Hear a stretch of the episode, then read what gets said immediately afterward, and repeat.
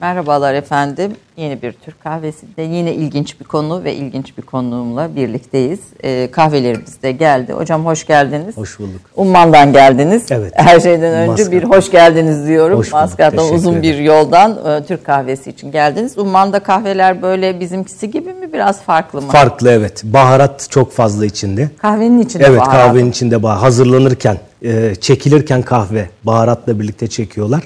Genelde kahve arabi diye UNESCO'ya da başvurdular bunun lisansını, patentini almak için. E, Körfez ülkelerinde yani Kuveyt'ten başlayarak e, Umman Sultanlığı'na kadar diyelim e, kahve arabi dedikleri e, bir kahve çeşidi var. İçine konulan e, baharatların oranı değiştiği için işte Umman kahvesi veya Bahreyn kahvesi veya Katar kahvesi deniyor ama e, genel olarak aynı. Sadece oranlar değişiyor. değişiyor. İçine evet. o bir, bir takım baharatlar Evet, var. Nedir evet. bunlar? Zencefil gibi mesela. Filan evet. bir takım. Onlar bizimkisi daha güzel değil mi hocam? E, hurmayla öbürü daha güzel. Hurmayla Evet, bir hurmayla öbürü hocam daha güzel. hocam hemen hemen adapte olmuş Adapte efendim. olduk, evet. Kim konu? Ben hemen böyle Türk kahvesi kahveyle söze girdim. Efendim Profesör Doktor Fatih Ustoyer, e, Türkiye'nin e, genç bilim insanlarından, değerli bilim insanlarından. E, aslında Türk Dili ve Edebiyatı Boğaziçi Üniversitesi eğitimi ama onun üzerinde Paris Sosyal Bilimler Akademisi'nde tarihte yüksek lisans, 3. Selim e, ve e, Şeyh Galip üzerine, modernleşme ilişkileri üzerine.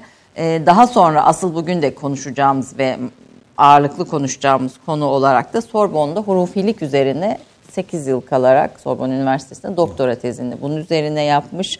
İran'da kumda bulunmuş. İspanyolca, Fransızca, Farsça, İngilizce, Arapça bilen e, ve gerçekten aslında çalıştığı konuyu derinliğine araştıran Türkiye'nin değerli bilim adamlarından birisi, genç bilim adamlarından birisi. E, hurufilik yani o herhalde 13. 14. yüzyıl Osmanlı tarihi ve siz Türk Dili Edebiyatı'ndan tarihe geçiyorsunuz. Sorbonne'da çalıştığınız fakülte teoloji. Evet. Biraz bunlar üzerinde konuşalım. Aslında e, edebiyat, tarih, teoloji bütün bunların e, bileşiminde bir alanda çalışıyorsunuz. Siz Çok kendiniz tanımlayın çalış yani bu çalışmaları biraz. Yani bence çok güzel bir soru ve e, genç dinleyicilerimize de çok faydalı olacağını düşünüyorum yani. Araştırmacı olmak isteyen özellikle gençlere.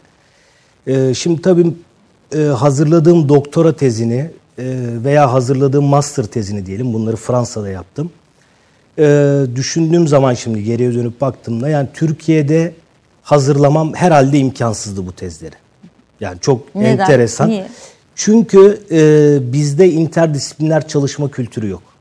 Yani ben edebiyat mezunuysam yüksek lisansımda işte bir bilinmeyen bir şairin veya bilinmeyen bir eser bunu bulup Osmanlıcadan Latin harflerine transkribe ederek aktarıyorum. İşte bundaki dil hususiyetlerini anlatıyorum. E, bu yazma eserinin özelliklerinden bahsediyorum ve tez bitiyor. Yani bunun mesela bir tarihle ilişkilendirilmesi, tarih disipliniyle doğrudan karşılaştırmalı olarak çalışılması veya din bilimleriyle veya eğer ilgiliyse sosyoloji veya siyaset bilimiyle bir karşılaştırmaya çok sıcak bakmıyor hocalar. Yani Birincisi Türk bu. akademik çevrelerinde aslında hangi alanda çalışıyorsunuz? Aynen öyle. O alanda kalıyorsunuz. interdisipliner çalışmaya da hiç açık değiller. Ben normalde tabii Türkiye'de yetişmiş bir öğrenci olarak işte gittiğimde master tezi olarak şey dedim yani ben Şeyh Galip'te aşk kavramı üzerinde çalışmak istiyorum. Yani tasavvufi aşkı inceleyeceğim. Başladım divan okumaya. Ben tam Türkiye'deki bir edebiyattan mezun olmuş bir öğrenci kafasıyla tabii başladım. Divanı okuyorum tekrar tekrar. Hocam dedi ki yani e, bu divandaki Thierry Zarkon'du danışman hocam. E, François Georges'onla birlikte ikisi yürütüyordu tezimi. Bana dedi ki e, dönemi biraz anlamaya çalış. Divanda dönemiyle ilgili neler var falan. Tabii ben yani genç cehalet biraz da kibir de var tabii. İlmin verdiği kibir bütün o akademisyenlerin en büyük hastalığıdır aslında. Yani dedim ki yani işte Fransız yani divan edebiyatını bilmiyor ki yani divan edebiyatında nasıl bir e, dönemin siyasi bilgileri veya bir kaynak çıkabilir. Yani aşk bu yani Şeyh Galip'ten bahsediyoruz Hüsnü aşk. İlahi aşkı arayacağım ben onda. Tabi hoca dediği için yani bakmak durumunda da kaldım. Tamam dedim bakayım. Şeyh Galip Divanı'nın başında işte kasideler ve düşürülen tarihler, sonunda da düşürülen tarihler bölümü vardır. Onlara girdim ki genelde biz hep gazellere bakarız. En çok hoşumuza giden onlardır yani divan edebiyatı araştırmacılarının. Onu şerh etmek, bu gazelde ne söyledi. Sonra çok şaşırdım yani. Doğrudan 3. Selim dönemi tarihini aslında Şeyh Galip'in divanında buldum yani. O, o, Utandım, o, evet. Ee, böyle düşündüğüm için utandım yani. Hoca bilmiyor diye düşünmüştüm. Bilmiyordu belki ama bu fikir verdi yani. Dedi buna bakman gerekiyor. Ee, sonunda da inanılmaz şeyler çıktı. Otomatikman hemen Osmanlı tarihine bağlandım. 3. Selim dönemi, e, işte modernleşmenin başlangıcı. Burada ilk interdisipliner şeyime e, adım atmış yani oldum. Yani bir edebiyatçı çalışmaya. olarak bir tarihe e, bir e, bakış geliştirdiniz ve ikisini bir arada. İkisini bir arada yani Şeyh Galip Divanı tek belki edebiyat kitabıydı benim o tezimde. Ee, diğer okuduğum, başvurduğum bütün kaynakların hepsi 3. Selim dönemi tarihiyle yani ekonomisinden tutun, işte barut teknolojisinden tutun her şeyiyle yani. Şimdi yeri gelmişken biz bu masada çok tarih konuşuyoruz ve aslında izleyicilerimiz de biz de bundan e, büyük bir memnuniyet duyuyoruz. Çünkü aslında tarihi yanlış biliyoruz. Yani evet. birçok birçok şey tarihi birçok konuda. Çünkü e, ben sizinle ilgili e, çalışırken bile hurufilik ve diğer konularda mesela bir şey söyledim biraz önce programdan önce Fatih Bey. Diyor ki hayır bu doğru değil. Hayır bu doğru değil. Yani Wikipedia'sından en ciddi ansiklopedilerine kadar aslında tarihi kaynakların içinde verilen verilerin bilgilerinde birçoğu doğru değil. Çok hani Şeyh Galip ve 3. Selim dönemi bu, bugün programın konusu değil ama yine de çok kısa bilmek isteriz ki yani modernleşmenin Türkiye'de başladığı bu dönemin bizim açımızdan en bilinmesi gereken en önemli tarafı ne olabilir? Evet. Benim bütün o araştırmalarımdan yani o dönemde herhalde ne kadar 3. Selim'in isminin geçtiği kitap varsa Bibliotek Nasyonel'de okumuşumdur yani öyle tahmin ediyorum. Yani bir kütüphanede Gece okumadığınız gündüz, kitap kalmadı. Yani üçün, bütün indekslere baktım. Nerede 3. Selim var mutlaka okumuşumdur onu. Ee, benim çıkardığım sonuç yani burada en azından programda dile getirebileceğimiz kadarını söyleyeyim. Yani çok enteresan ilişkiler olduğunu gördüm yani Osmanlı döneminde. Birincisi e, 3. Selim mesela o dönemde Gavur Selim olarak biliniyor. Evet. Yani halk arasında da özellikle Yeniçerilerinden Yeniçerilerden kaynaklanan e, reformlara, askeri alanda yapılan veya toplumsal alanda yapılan reformlara karşı bir tepki var. Yani halk arasında. Dolayısıyla 3. Selim bu anlamda biraz eleştiriliyor. Ee, ülkesini çok seven, inanılmaz çalışkan bir insan. Gerçekten hayran oldum yani biyografisini okuduğum zaman. Bütün bu kaynaklardan çıkan sonuç. Çok ilginç bir insan, sanatkar, iyi bir devlet adamı, ülkesini çok seven bir insan. Çok aydın görüşlü biri, modernliğe çok açık, ülkeyi ayağa kaldırmak istiyor. Ee, ve o dönemde tabii birçok kendisine ne diyelim kasideler sunup yağ çeken şairler vesaireler var ama en önemli figür burada. En az onun Ki kadar... Biraz da zevkli sefahat filan insanı diye de bilinir aslında. Aslında değil. Şöyle bir tane ruznamesi var. Ee, yani yanında ruznamecisi Ahmet Efendi var, sır katibi. Ee, günlüğünü tutuyor 3. Selim'i. Yani biz şimdi kendimiz evet, yazarız. Evet, Bugün evet. şunları yaptık. Ee, yanındaki sır katibi yazıyor. Gün gün 3. Selim'in ne yaptığını görüyorsunuz orada. Nasıl bir dev Osmanlı padişahı nasıl yaşar? Bu neşredildi. Türk Tarih Kurumu'nda da çıktı. Ee, ilginç bir eser bence. Yani bir padişah bir günde nasıl yaşıyordu, neler yapıyordu çok çalışan. Ta tavsiye ederim. Evet, ediyorum kesinlikle. Rıznami. Aynen. Ee, şimdi Şeyh Galip'e dönüp baktığımız zaman e, mükemmel bir şair. Çok iyi bir divan şairi. Çok meşhur. Döneminde de öyle. Ama diğer taraftan ikinci en önemli özelliği bir Mevlevi şeyhi. Galata Mevlevihanesi'nin şeyhi. Ee, bir diğer işte bu iki özelliği yani şair ve mutasavvuf, din adamı kimliklerini kullanarak 3. Selim'in deformlarının tamamen yanında ve arkasında duruyor.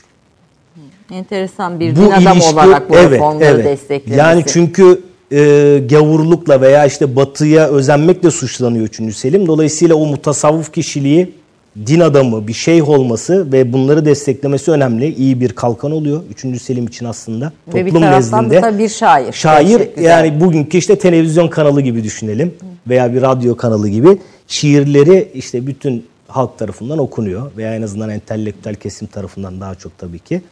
E, bu iki yönüyle 3. Selim'in yanında yer almış. Tabii tarihsel olarak birçok yine şeyler var. Bizim tarihimizde yanlış dediğimiz şeyler şu. Ee, çok fazla hikayeleştiriyoruz. Çok fazla e, duygusallaştırıyoruz. E, ve hataların kaynağı da burada. İşte az önce sizle konuştuğumuz o işte 300 hurufi yaktı, 500 kişiyi yaktı falan bunlar hep duygusal ifadeler aslında. Veya işte derisi yüzülerek öldürüldü falan.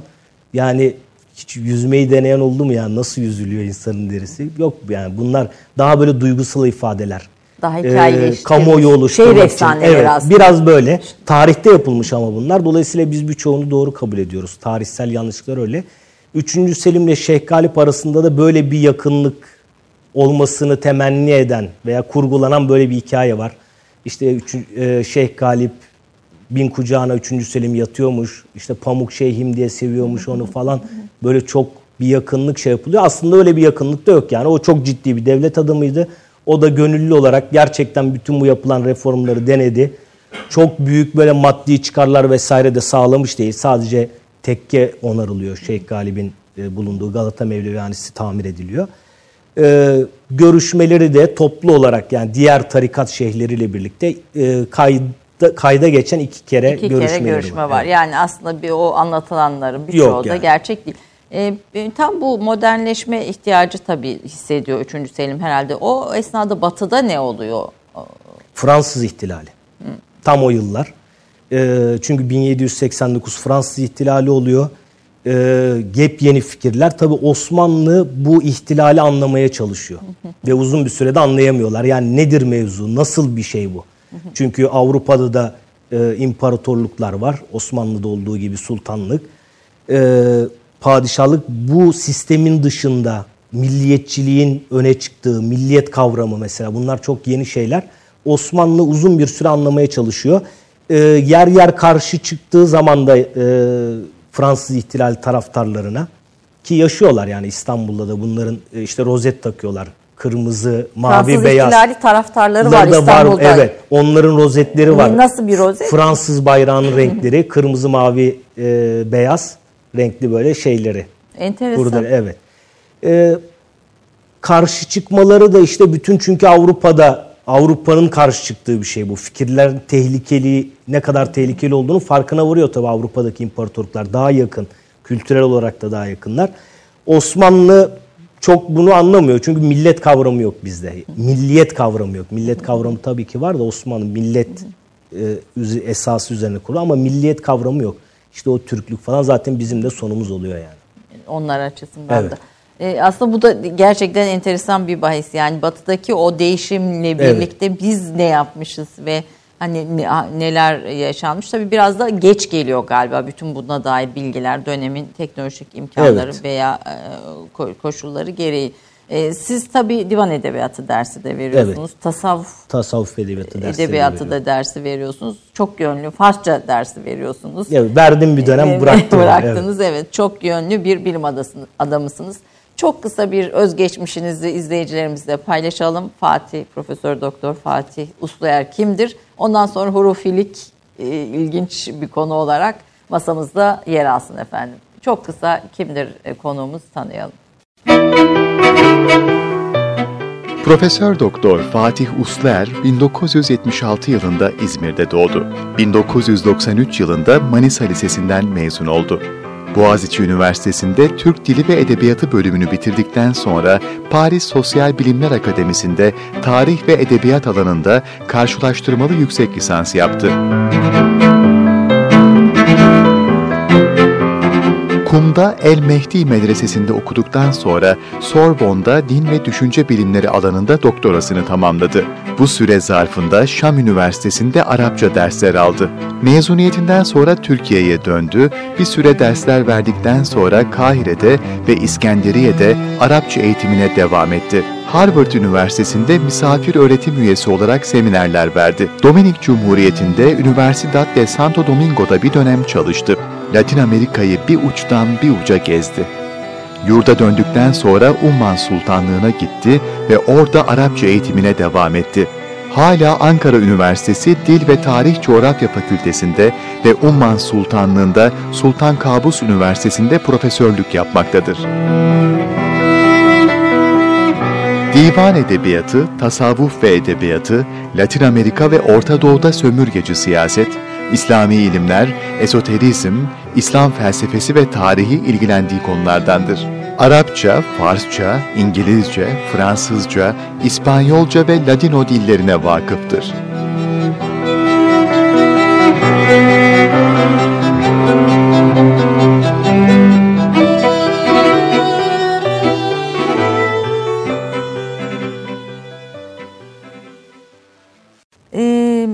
Doktora teziniz e, Sorbonne'da çalıştığınız konu hurufilikti. Niye hurufilik? Bir defa oradan başlayalım.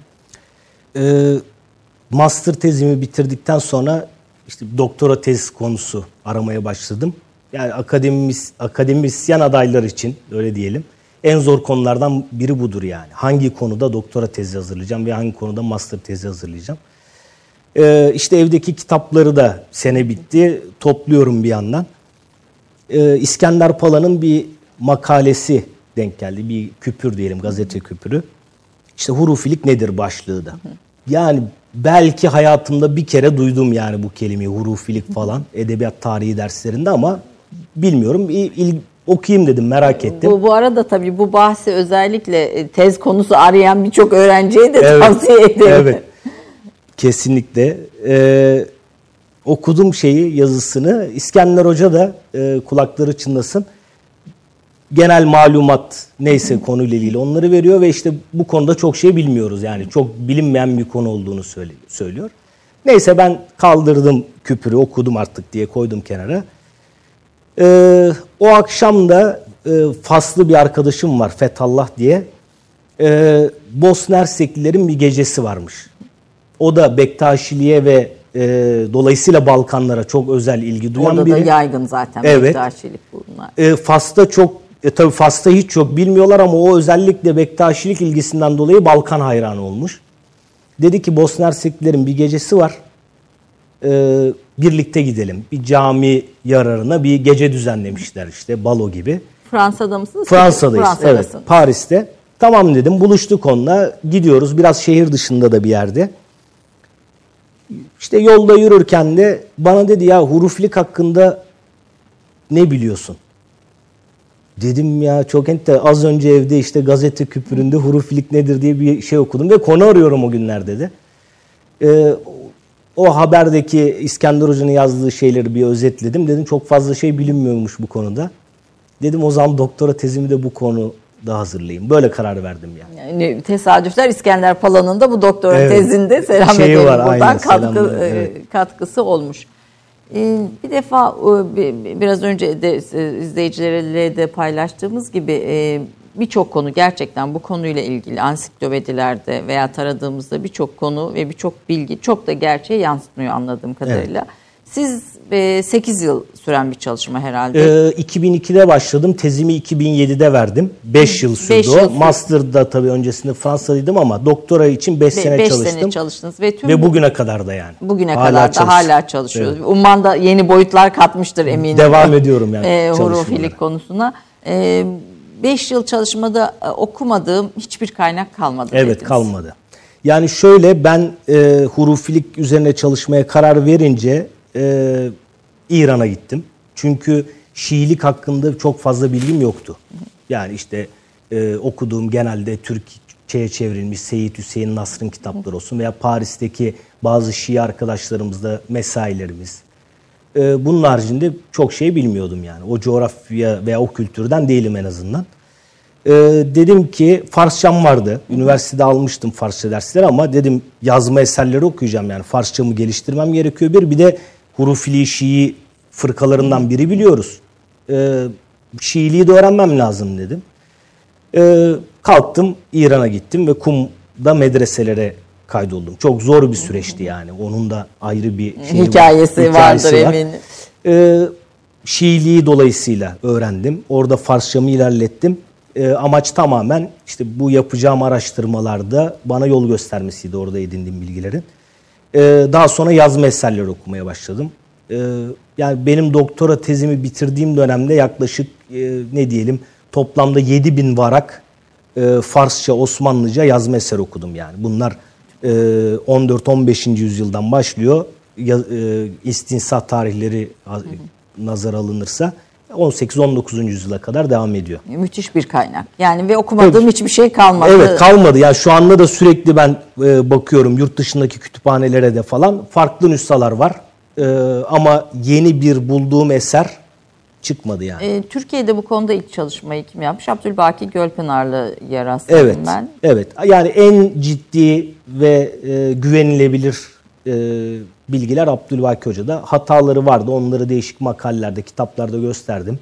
E, bazen o da duygusal olabiliyor. Hepimiz öyle bütün akademisyenlerde olabilir bu.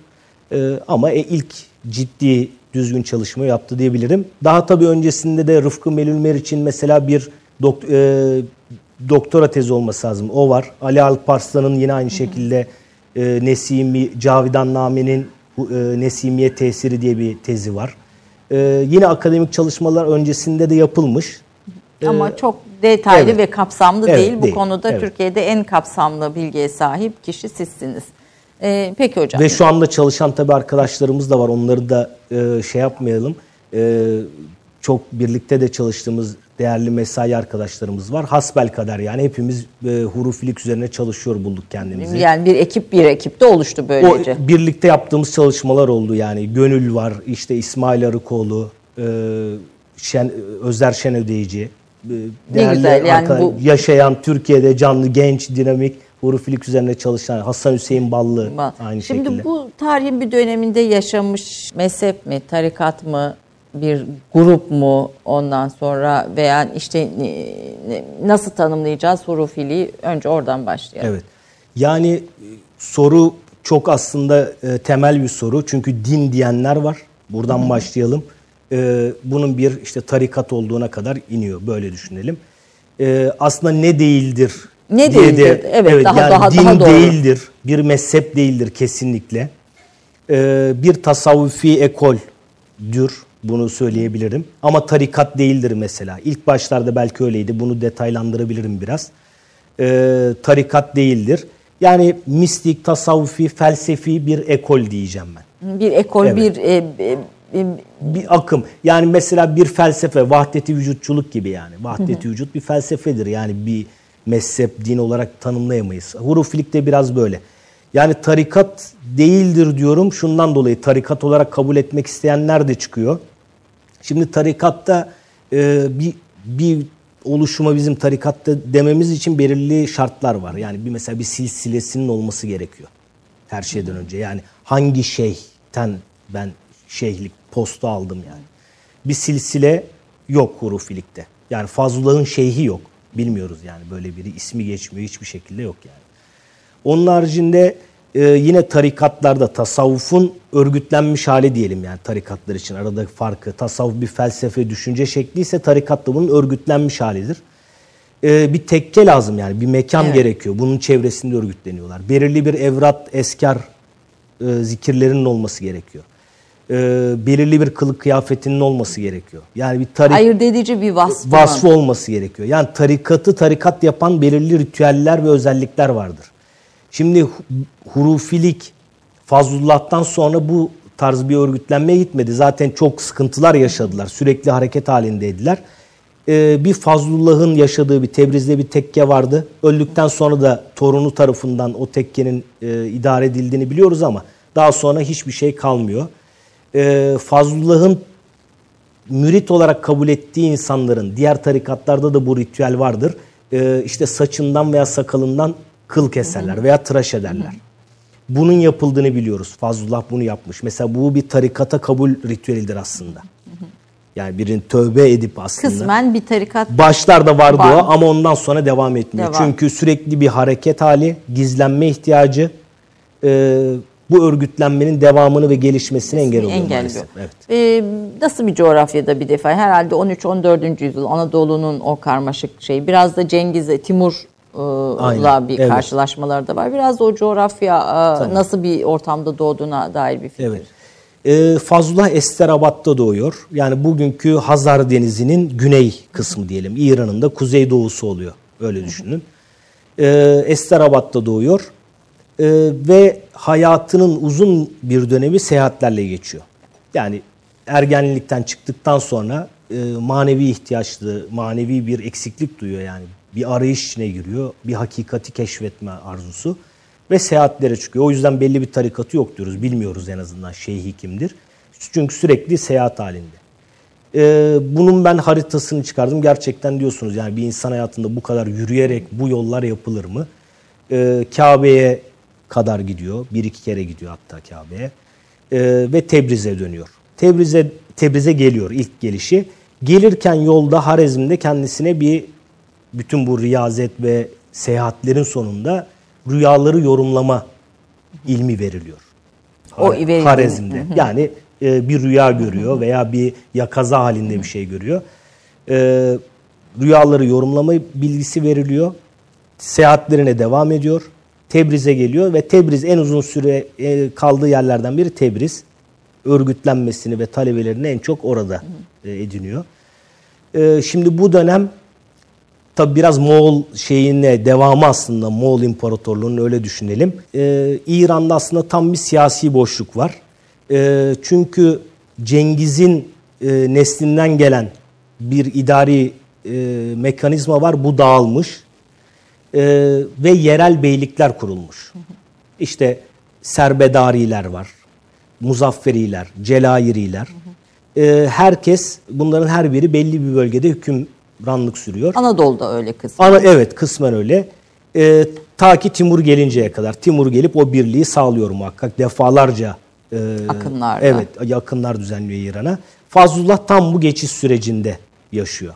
Dolayısıyla biraz sükunun e, hakim olduğu ve akabinde de savaşların e, büyük savaşların Timur çünkü yıkıp geçiren yıkıp geçen bir insan. E, büyük savaşların olduğu bir dönem. Fazlullah tam bu geçiş döneminin bir insanı. Ya böyle bir aslında çalkantılı bir şey e, bir coğrafyada böyle bir karışıklığın ortasında bir başka felsefe bir başka fikirle çıkıyor. Evet, ortaya. şimdi yalnız şöyle bir hataya da düşüyoruz. Belirli bir e, kliklerimiz var veya klişelerimiz var bizim. E, işte şöyledir, mesela Yunus Emre için diyelim bu söylenir. E, en çok buhranın en fazla olduğu zamanda bu tarz insanlar çıkmıştır. İşte Moğol akınları vardı. biraz Mevlana Mesih olsun. filan şeyi de bu çerçevede. Evet Mehdiliği vesaire Mehdi, de evet. böyle. Bu mesela bence klişelerden biri her zaman böyle değil. Yani Fazlullah için öyle çok aşırı burhan, buhranlı bir dönemin e, insanı değil. Değildi yani mesela. Halbuki kısmen daha sakin bir e, döneminde. Evet yani savaşlar vardı. Zaten savaşsız bir dönem değil yani hiçbir zaman. 15. yüzyıldan bahsediyoruz. E, bu, bu tabii bu arada çok da böyle tamamen felsefeyle uğraşmıyorlar. Şiddete de meyilleri var. Mesela işte Timur'un oğlu Şahruh'a suikast dön- düzenliyorlar. Tarihi Öyle kayıtlar işte. öyle söylüyor. Doğru mudur bilmiyorum. Şimdi e, hurufilerin siyasi çevrelerle ilişkileri bu anlamda çok önemli. E, örneğin Tebriz'de bir tekkeleri var demiştim. Fazlullah'ın kurduğu bir tekke var. Yani onun yaşadığı dönemde şöyle bir olaya şahit oluyoruz biz. Şahit oluyoruz dedim. Kaynaklardan okuyoruz. Kaynaklardan okuyor. Yani yazdıkları kendi ifadeleri bunlar. Ee, bir gece tekkeye askerler baskın düzenliyor. Ve silah araması yapıyorlar. Tabii ki hiçbir silah bulamıyorlar. Yani o çünkü onlarda böyle bir şey yok, silah yok yani. Daha sonra e, aradılar, askerler geldi aradı, silah aradılar ve bulamadılar. Bunu söylüyor. Hurufi yazar. Ee, başkaları bunu da zikrediyor da e, bir satırla e, çevrede bulunan insanların ne diyelim e, provokasyonuyla yapılıyor bu. Yani askerlerin bu silah araması. Şimdi dolayısıyla bu dini grupların her zaman sevenleri olabileceği gibi sevmeyenleri, düşman. Bugün de böyledir yani bu. Dolayısıyla bir anti propaganda da insanlar arasında yayılıyor. Ve e, ulema ve din adamları arasında da aynı bu düşmanlığın yayıldığını düşündüğümüzde devlet ister istemez bir şey var mı burada diye olayın Ba- üzerine bakıyor. gidiyor. Evet. E, a- Şahru suikasti de bir kişi yapıyor bunu. Ahmedi Lor isimli. Timur'un oğludur biliyorsunuz Şahru. Şimdi bu adam öldürülüyor olay üzerinde. Bu suikast girişiminde ölmüyor Şahruh. Ee, bulunduğu zaman bıçaklıyor. Hemen o esnada Ahmedi Lor öldürülüyor. Ondan sonra üzerinde bir anahtar bulunuyor. arayıp evini buluyorlar veya kaldığı hanın odasını buluyorlar. Mesela tarih kitaplarında da bu her ikisi de yazar. ya. Evi miydi, handa Han mı kalıyordu? Evet, bilemezsiniz. bilmiyoruz. Çelişkili mesela ifadeler var. Açıp bakıyorlar. Ee, işte hurufilikle ilgili kitaplar olduğu söyleniyor. Buradan bu kayıtlardan böyle bir Kimlerle görüştü? İşte Kasım Envar diyorlar. Hurufi değildir mesela. efendim kısa bir reklam arası kısa bir reklam arasından sonra hurufi nedir sorusuna cevap arayacağız. Bir dakika reklam arası. Romandan şiire, tarihten düşünceye, klasik metinlerden özel edisyon çalışmalara kadar geniş bir yelpaze ve yüksek bir frekanstan yayın yapmayı hedefleyen Ketebe, şimdiden Türk kültür hayatında kalıcı ve önemli bir yer edindi. Edebiyatımızın seçkin eserlerine, genç kalemlere, tarihimizin engin zenginliğine, dünya edebiyatının hem güncel hem de klasik metinlerine, düşünce dünyamızın, maneviyat tarihimizin köşe taşlarına ve gün yüzüne çıkmamış değerlerine ev sahipliği yapmak, Ketebe'nin yayın politikasının omurgasını oluşturuyor. Dünya standartlarında bir yayıncılık anlayışı ve deneyimli kadrosuyla yola çıkan Ketebe yayınları, kitaba, kağıda ve söze hürmet eden bir medeniyetin parçası olarak her şeye geçer, yazı kalır diyor. Reklam arası sona erdi. Efendim Türk kahvesinde konuğum Profesör Doktor Fatih Usluer, e, bir e, edebiyatçı, tasavvuf tarihçisi e, ve aynı zamanda teoloji ilahiyatla ilgili çalışmalarda bulunmuş bir akademisyen, değerli bir akademisyen. E, Fransızca olarak hazırladığı hurufilik üzerine doktora tezini aslında biraz burada ve kitapları da bu noktada ağırlıklı. Biraz bunu konuşmaya gayret ediyoruz. Çünkü kulaktan dolma bilgiler yerine gerçeği e, nedir bu işin öğrenmeye çalışıyoruz. Hurufilik aslında hurufilik deyince ne anlayacağız? Bir önce onu bize bir anlatın hocam. Evet. Ee, aslında dediğim gibi vahdeti vücutçuluk e, üzerinden düşünürsek e, bir felsefe. Bu e, çevremize, kendimize, hayata, bütün dinin rükünlerine, ibadetlerine hepsine e, harfler açısından bakıştır. Yani bu ne demek? Yani bedene de, yüze de herhalde. Her şeye, bütün varlığa. Ee, nedeni şudur. Hurufiler için harfler e, ilahi varlıklardır diyeceğim. Kimisine göre yorumlarken bunu e, Allah'ın ayrılmaz bir Vasfıdır. vasfıdır. Çünkü kelamı onun bir sıfatıdır. Ee, kelamı harflerden oluşur. Ve kelamı nasıl Allah'tan ayrılamaz onunla birliktedir. Ee, harfler de bu şekilde. Ee, ve yaratıcı olarak yani Allah'ın yaratırken kullandığı kelime mesela kün kelimesi, kün feyekun ee, bu da harflerden oluşur.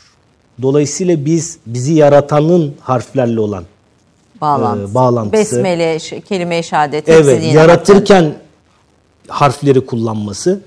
Bunların dolayısıyla diyorlar varlıkta bir takım alametleri vardır, izleri vardır.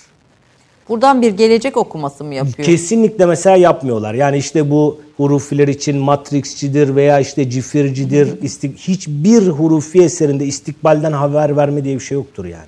Ama birçok ben de okuduğum kaynaklarda. Yok yani var. biri desin ki işte bu Fazlullah'ın eseri, bu Ali Yülâlâ'nın Seyyid İshak'ın kim olursa olsun eseri ve gelecekten haber veriyor diye bir yer göstersinler. Mesela ben görmedim. Nostradamus'la işte Müştak Efendi'yi birleştiren ve Hiçbir benzeten. şekilde yok. Hiçbir istikbalden haber verme, işte gaybı okuma falan böyle şeyler yok kesinlikle. Belki o, Bu varlığı yorumlama şekli. Diyorlar ki Kur'an 28 harften oluşmuştur. Fazlullah da Fazlullah'ın kullandığı Farsçada 32 harftir.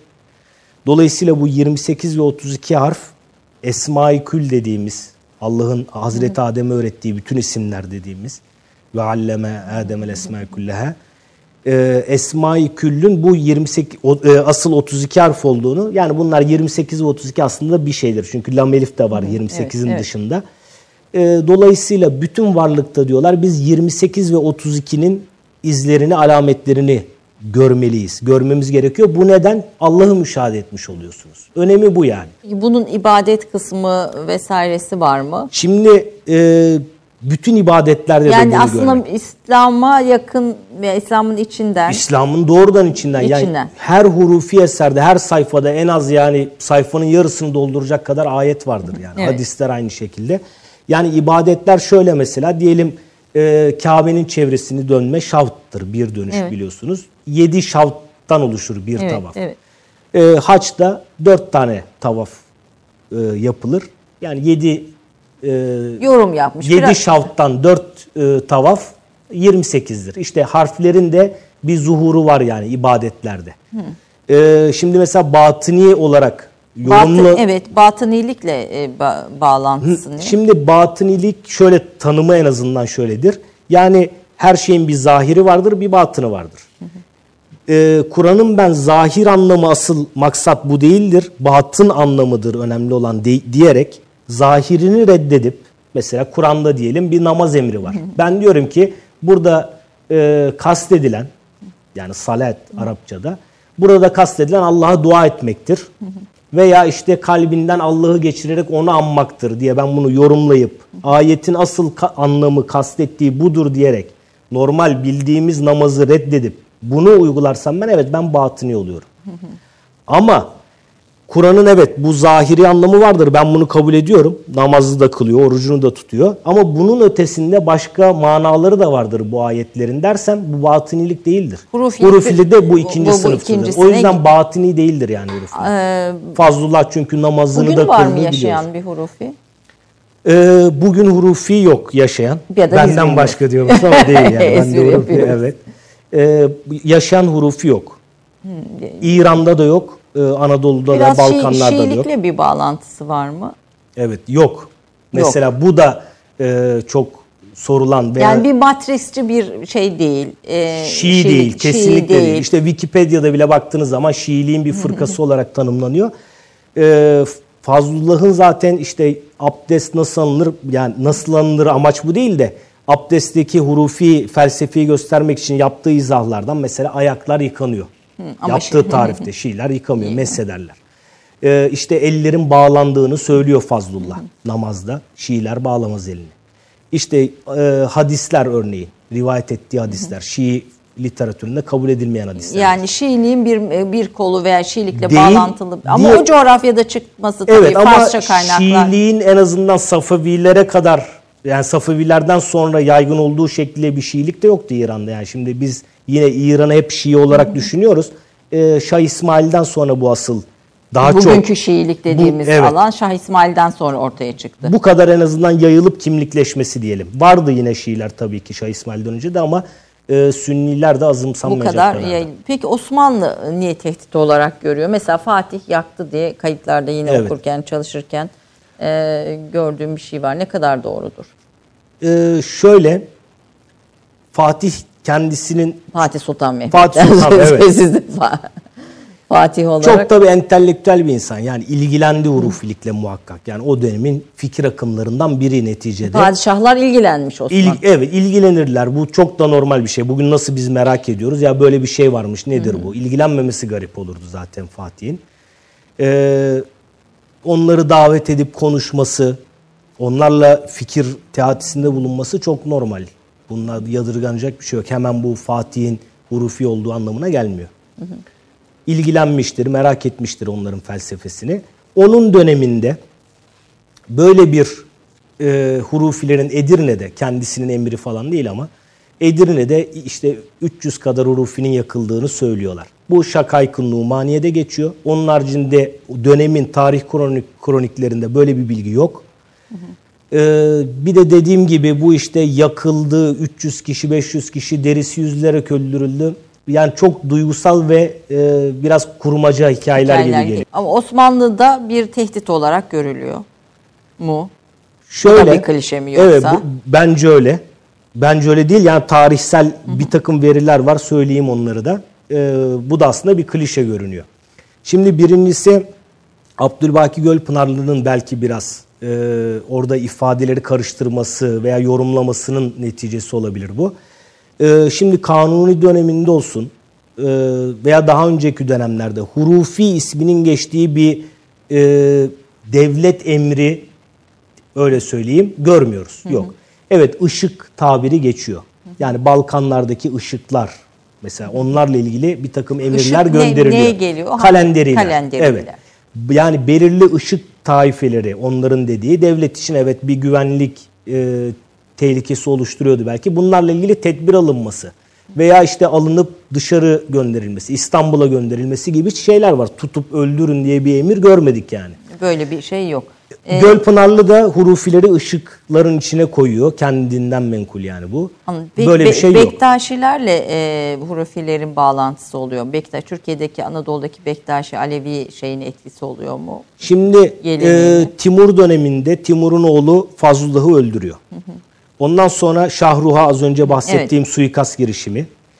E, bunlar biraz e, rahatsızlık oluşturuyor tabii hurufilerde. Ama bunlardan önce zaten Fazlullah zamanında bile Anadolu'ya geçmeye başladı hurufiler. Tebliğ amaçlı fikirlerini yaymak için. E, kitap gönderdiler. Kendileri de gittiler. Yani Karadeniz'e kadar gittiklerini biliyoruz. Hatta Ali Ala var. Fazlullah'ın talebesi. Fazlullah öldükten sonra İstanbul'a kadar geliyor. Ve Ya, Bektaşi fethedilmemiş. geliyorlar. Evet. Şimdi bu Anadolu'ya geldikleri dönemde en çok kendilerine yakın. Çünkü biraz böyle felsefe itibariyle yani bütün varlıkta Allah'ı müşahede etme. İnsanın önemi, insana yapılan secde. Yani burada işte Adem'e secde edilmiştir. Evet. Bunu da hurufiler e, Alevi Bektaşiler gibi neticede görüyorlar olayı. E, orada kasıt insana Allah'ın emridir yani Adem'e sec- secde edin ve hepsi de secde ediyor. E, bu yakınlıklar, felsefi bir yakınlıkları var. Kendilerini e, Bektaşi tekkelerine atıyorlar veya belki o dönemde Alevi topluluklarla da temasa geçiyorlar. Bektaşi tekkelerinde yakıldığı bir dönem var tarihte. Ee, İkinci Mahmut. evet, Evet. Yani bu özellikle modern Tamamen siyasi o da Yeniçerilerden dolayı. yeni- Çünkü Yeniçeriler Bektaşi e, tekkelerine müntesiptiler. Peki biz tarih kayıtlarda en son Bektaşi. Hurufi ile ilişkin bilgilerin e, ne, ne zaman bitiyor yani ne zaman bitiyorlar? Şimdi Yani bir şekilde tasavvufun içinde yaşıyor mu yoksa hani izleri, e, etkileri mesela evet. Kabala e, fikrinde izleri var mı? Kaba, kabalayla şimdi onu da mesela yani bütün e, ezoterik harflerle ilgili akımları hurufilerle e, ilişkilendirmeye çalışıyorlar ama yani kabala ile ilgili herhangi bir alamet yok. Evet onlar da harfçidir. Onlar da yorumlarlar ama yorum metotlarıyla e, hurufilerin yorumlayış şekli arasında çok Fark fa- var. Çok fark yani var her harfçi hurufi değil. değildir. Yani İbn Arabi'nin Fütuhat-ı Mekkiyesinde de çok harfler üzerine felsefe yapılmıştır. Ama hurufi sistemiyle yapmamıştır o Anladım. O- o- orada- Dolayısıyla ayırmak lazım. Her harfçi, her cifirci hurufi değildir Bir yani. de cennet, cehennem, ahiret inançları da galiba biraz farklı. Evet. e, şiirler bizi çok yanıltıyor bu noktada. Düz yazılarda da bazen yani mensur eserlerde de yanıltıcı ifadeler olabiliyor. E, bazı hurufilerde, hepsi değil yani Fazlullah'ın cenneti inkar ettiğini veya cennet bu dünyadadır dediğini söyleyemeyiz ama bazı hurufilerde yani artık bütün sır ortaya çıkmıştır, hakikat ortaya çıkmıştır. Bu bir kıyamet zamanıdır zaten. Kıyamet kopmuştur. Artık yani e, cennet ve cehennem dediğimiz şey bu bugündür yani. Şu anda biz cennet cehennemi yaşıyoruz. Eğer siz hurufilik bilgisine, dolayısıyla hakikat bilgisine erişmişseniz zaten cennettesiniz. Bunun dışındaysanız cehennemdesiniz diyor. Yani biraz metaforik. Yani o kişiye belki sorsanız veya kitabının başka yerlerine baksanız normal cennet cehennemden bahsediyor Anladım. zaten. Biraz şiirlerle de herhalde yansıyor. Evet. Yani böyle O şiirin esnek yani böyle çok etkisi var. sistemli şöyledir böyledir diyebileceğimize çok veri yok. Evet. Yani anladım Hani kadarıyla. hurufiler için cennet cehennem yoktur ders dersek mesela ben bunun dışında başka binlerce şeylerde delil gösteririm yani. e, Var. söylersiniz. E, İran'da yaşadığınız dönemde biraz da aslında biraz Şiilik ve oradan Umman'a da e, gelmek istiyorum çünkü e, orada gözlemleriniz neler oldu biraz onlardan e, bahsedin isterim. Şimdi bu hurufilikle ilgili çalışmanıza ilişkin tezi Sorbonne'da Evet. e, ya Fransızca yazdınız. Bu Evet, tez Fransızca yazdım. ama Türkçe kitaplarınızda zaten o durumu anlatıyorsunuz. O Fransızların bu konuya yaklaşımı nasıl oldu aslında onu da bir arada sorayım. Evet yani iki soru da e, güzel ve yerinde aslında. Şimdi şöyle bir olay anlatayım. İşte ben Fransa'da hurufilik çalışmaya karar verdim dedim. Ondan sonra İran'a gittim. E, şimdi yurt dışında özellikle Avrupa veya Amerika'da İslam diniyle ilgili bir konu çalışıyorsanız otomatikman bir e, size yafta yapıştırılmaya hazır olmanız lazım. Yani işte oryantalizm mi bu? Aslında özünde bir İslam düşmanı mı? İslam bozacak mı? İslam'ı bozacak mı, ifsat mı? Çünkü yani Avrupa'da veya Amerika'da neden İslam çalışırsın? Evet şu şeyi yapayım yani e, Batı eleştirisini de yapmak istiyorum. E, yurt dışına giden Türk öğrenciler genelde kendi bu Afrikalılar için de geçerli, diğer ülkeler için de kendi ülkeleri üzerine çalışır. Yani bir Türk gidip işte Fransa'daki e, bir e, diyelim heterodoks bir dini akım üzerine çalıştığını görmedik yani çok. Çalıştırmazlar da genelde. Yani İzin de işte, vermezler. Evet. Yani sen ne kadar bilebilirsin ki biz? Yani sen kendi alanınla ilgili çalış. Evet bu bir sömürge aracıdır batıda. Bu da doğru. Yani neticede e, sizin ülkenizde okumak için bir beyin geliyor. Ve ona siz kendi ülkesiyle ilgili araştırmalar yaptırtıyorsunuz. Ve bu sizin elinizde, kendi dilinizde yazılıyor bu. Mesela Fransa için veya İngiltere için, Amerika için aynı şey geçerli. Elinizde hazır böyle kaynaklar var. Ve bir hazır kaynağa ulaşıyorsunuz İçten gelen aslında. biri. Evet. evet. Yani burada bizim tabii bir günahımız yok ama yapmamız gereken şu. Çünkü bazıları gerçekten bunu iyi kullanarak Türkiye veya İslam aleyhine hocalarının da hoşuna gidecek şeyler yazıp bunu bir e, ikbal aracı olarak kullanabiliyorlar. Çünkü orada hocalar böyle aleyhe yazdığında daha mı sizi taltif ediyor? Ben bunu anlamaya çalışırım her zaman. Ee, şöyle böyle hani genelleyemeyiz ama neticede onların da bir aklında bir klişeler var kaçınılmaz olarak. Müslümanlıkla ilgili, evet. Türklerle Yani ilgili. buna uygun en azından bir literatür siz geliştirdiğiniz zaman e, çok sorun olmuyor. Ama bunun çok dışında bir şey söylediğinizde ispatlamanız gerekiyor hocaya. Yani onu da ikna etmeniz gerekiyor ilk başta. Hocaydı evet. Evet. bu, bu yani tabii- hocam öyle değil aslında Evet, böyle. evet. Tasavvufun kaynağı örneği. Yani bir hocayla olmuştu bu şey aramızda. Bir paper hazırlıyorum falan. Çünkü tasavvufun kaynağı üzerine yani Budizm'den başlayın Hinduizm, Hristiyanlık, Yahudilik bütün tasavvufun kaynakları olarak bunlar zikredilir yani. Bir İslam zikredilmez bir- diyeceğim ama aslında da öyledir. Şimdi ben hocayla konuşurken şey yaptı yani dedi, tabii ki yani Hristiyanlık tır şeyi tasavvufun kaynağı falan ben şaşırdım.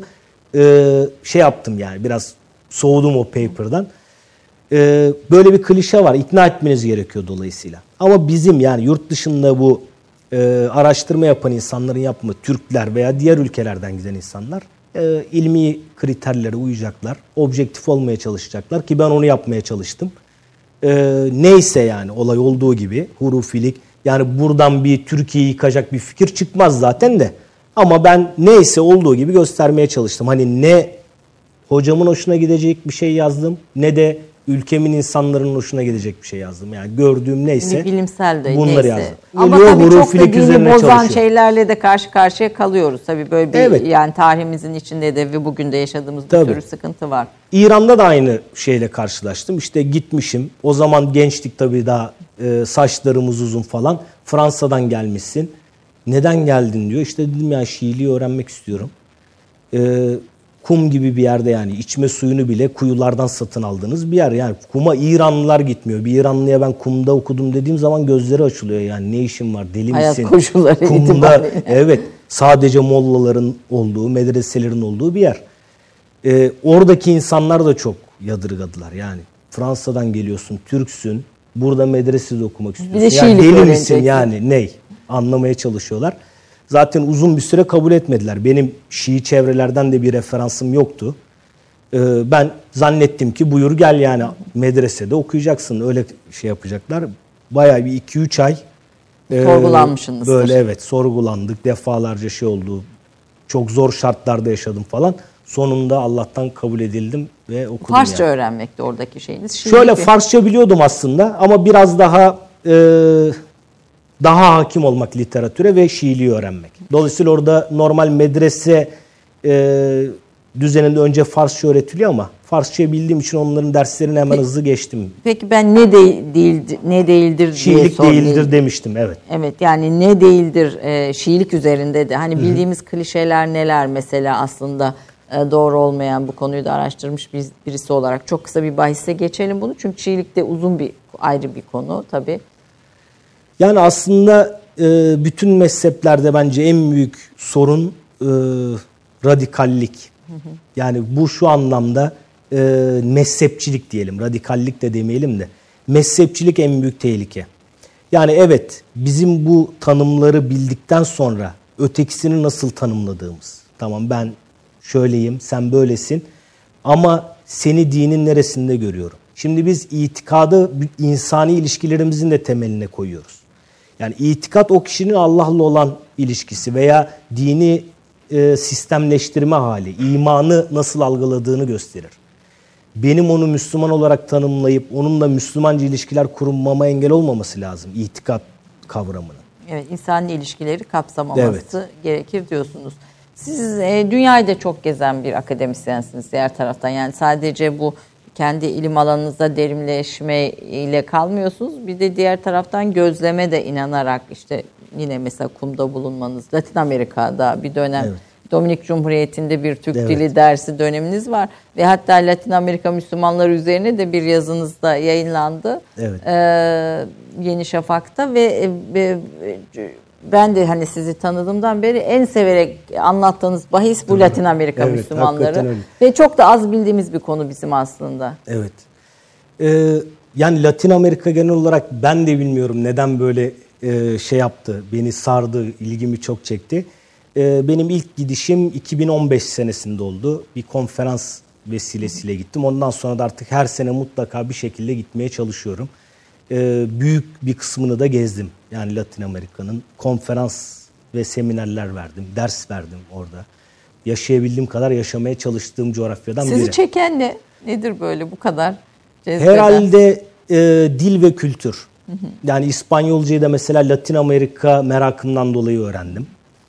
Ee, daha çok kültür. Bize çok benziyorlar ama bizim yani bizim kadar sıcaklar öyle diyeyim. Ee, ama bizim kadar e, keskin hatları da yok. Daha yani es- evet. Daha böyle dünyaya gülümseyerek bakabilen bir Türk toplumu diyelim. Yani hayalimizdeki bir Türk toplumu evet. o kadar evet. benzetiyorsunuz. Ben öyle evet. benzetiyorum. Dünyaya bakışları özellikle çok hoş. Tabii Latin Amerika homojen değil. Bunu şey yapalım her şeyden önce bilelim. Ee, Müslümanlar var orada yaşayan. Evet, Müslümanlar var.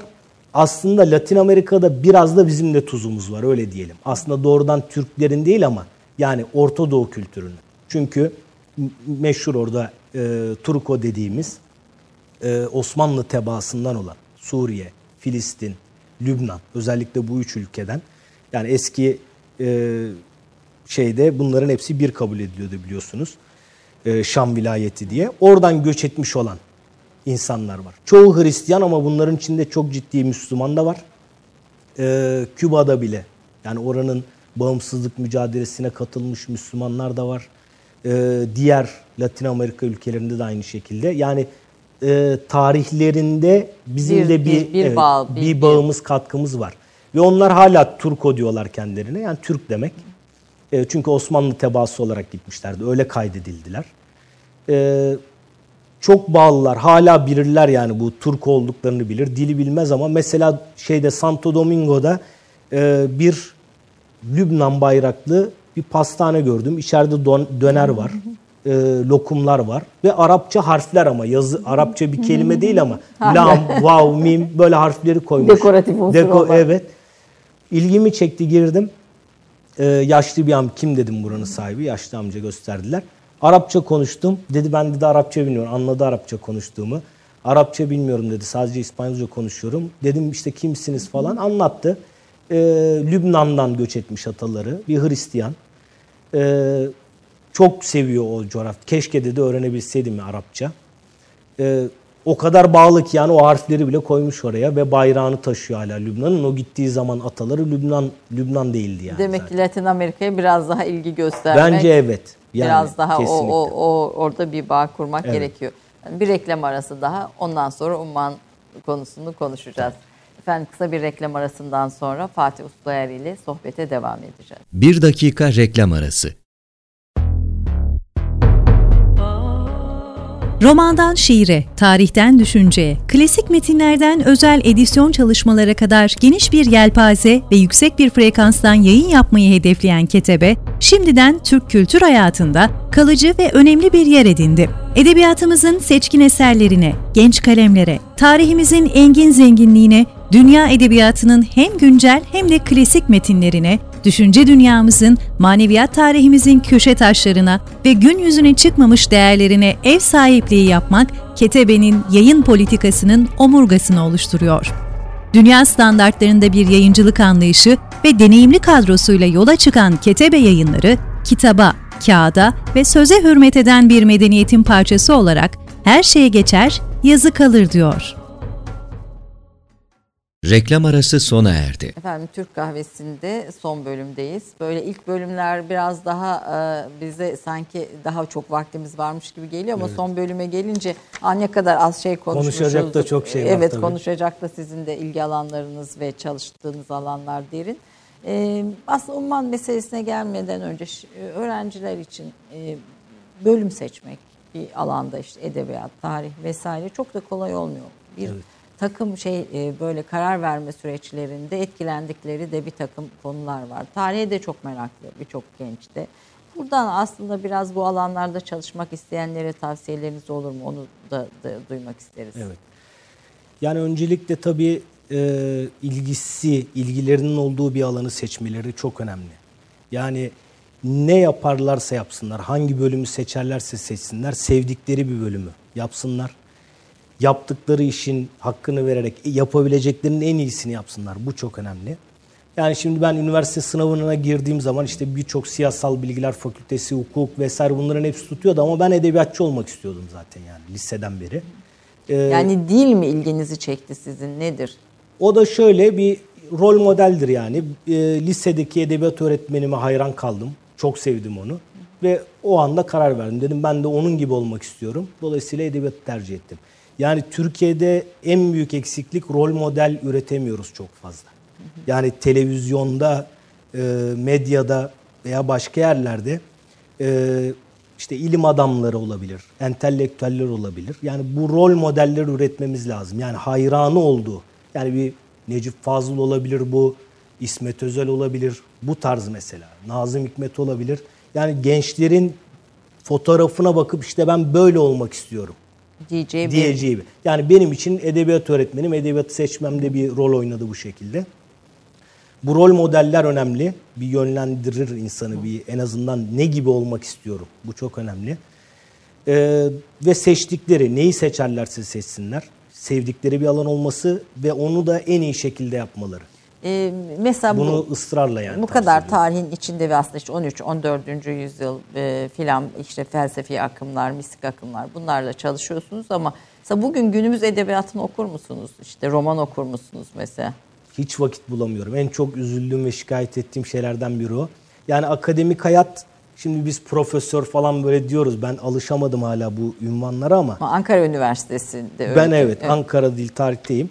Ee, en büyük problemimiz bizim şudur. Bir alanda hayatımız geçer. Yani işte gazete okumaya, bir roman okumaya, farklı bir alanda bir kitap okumaya bile çoğu zaman vakit bulamayız. Ben yani sadece yatmadan önce biraz böyle zihnimi dağıtmak için okuyabiliyorum. Onun haricinde iyi çalışan bir akademisyen için yani bizim günümüzün 9-10 saat yaklaşık e, araştırmayla geçer. Bu da bir konudadır.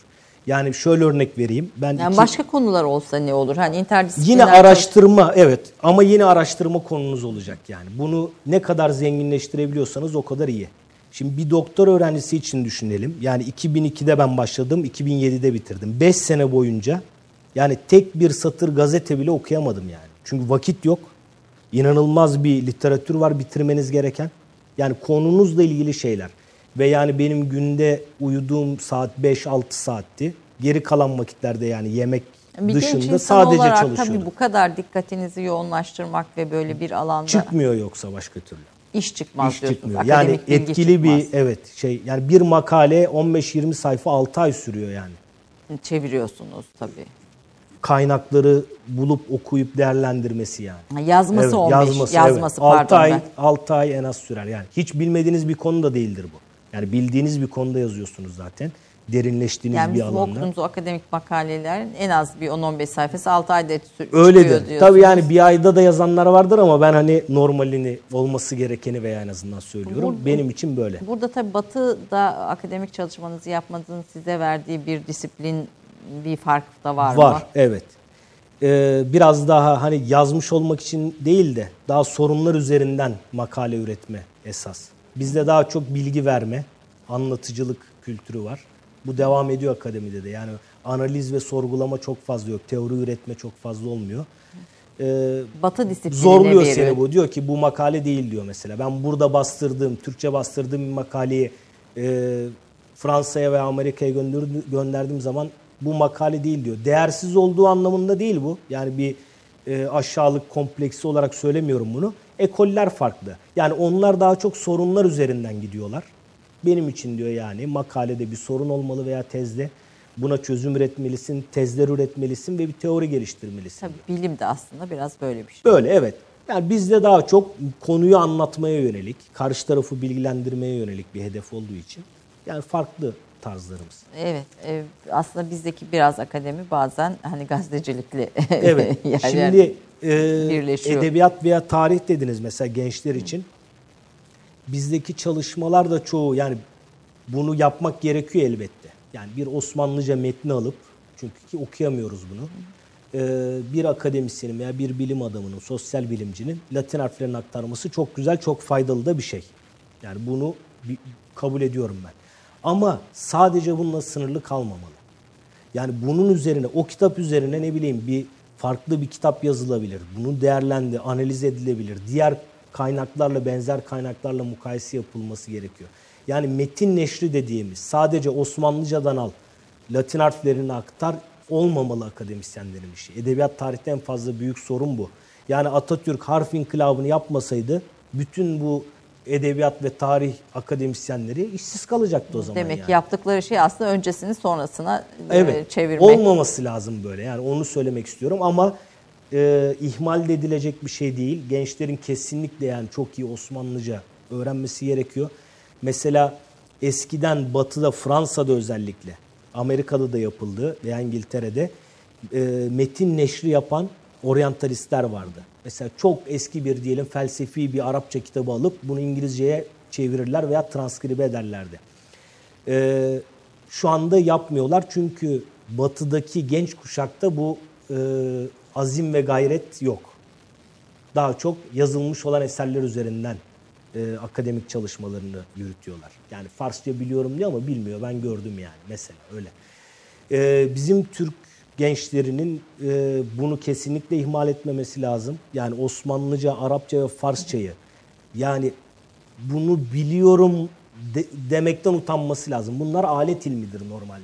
Ne demek Şimdi- alet ilmi? Yani medreseye gittiğiniz zaman e, size önce sarf ve nahiv kitaplarıyla başlatırlar. Yani iki sene yaklaşık Arapça sarf ve nahiv kitapları okursunuz.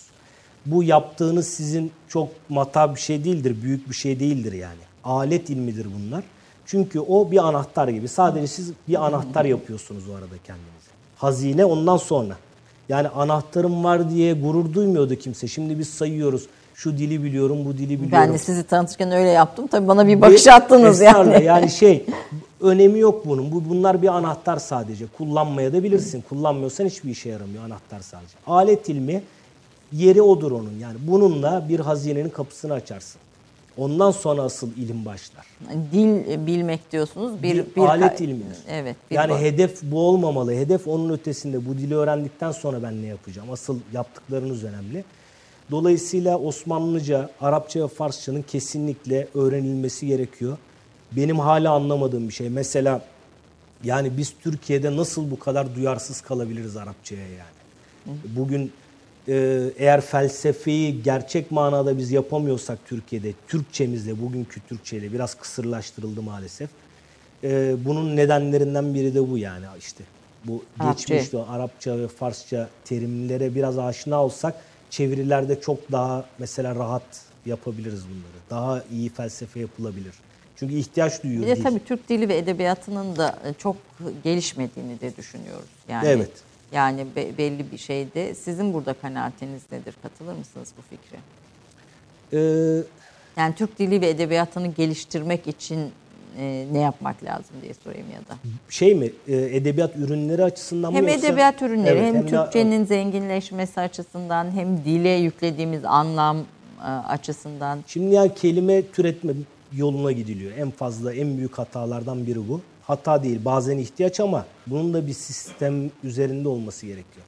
Mesela dinleyicilerimize söyleyeyim e, işte herhangi bir modern dönem bir felsefi metnini, çevrilmiş bir metni alsınlar. X yayınlarından çıkmış olan anlamakta zorluk çekiyorlar.